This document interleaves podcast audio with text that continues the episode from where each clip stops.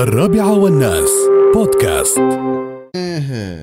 في الإمارات اليوم دبي ضمن أفضل عشر وجهات سياحية في العالم لعام 2020 عمار يا دبي.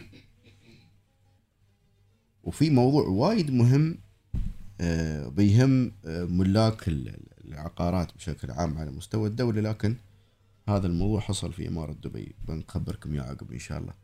أن اتصال ولا ناخذ أوكي.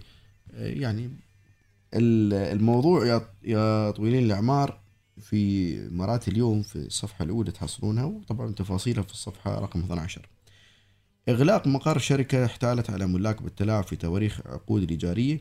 طبعا أنا قريت الخبر الخبر يتكلم عن في يا جماعة خير شركات اللي هي آه، شركات العقارية اللي يديرون العقارات. آه، تمام. بيع وشراء وإدارة العقارات وفي شركات اسمها بيوت العطلات. بيوت العطلات. بعض الإمارات ما فيها هاي الرخصة. في إمارة دبي هاي الرخصة موجودة وأتوقع ان هي تطلع عن طريق آه، دائرة آه، السياحة ولها اختصاصات محددة. شو يستوي يا طويل الاعمار في هالموضوع كيف يستوي؟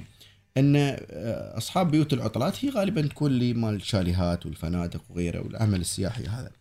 لكن اللي يستوي يا جماعة الخير ان صاحب رخصة بيوت العطلات ودائما اللي يطيحون في آه، الشباك الاحتياليه لهؤلاء هم الأجانب. للأسف لأن مساكين ما يعرفون آه، شو الفرق ما بين آه، الرخص أو الشركات اللي هي شركات مكاتب العقارية اللي هي تكون عن طريق دوائر الأراضي والأملاك اللي لها حق البيع والشراء وإدارة العقارات والملاك وغيرها وبيوت العطلات.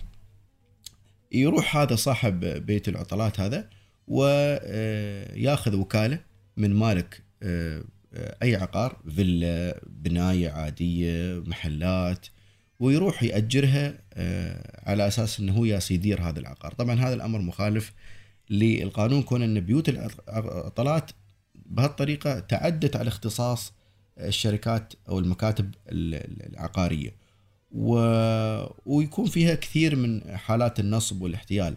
وبعض الرخص هاي تكون في المناطق الحرة بيوت العطلات فيا جماعة خير ما نقول ما نعمم لكن نقول احذروا من آه، هاي هذا النوع من أنواع الرخص اللي هي رخص بيوت العطلات.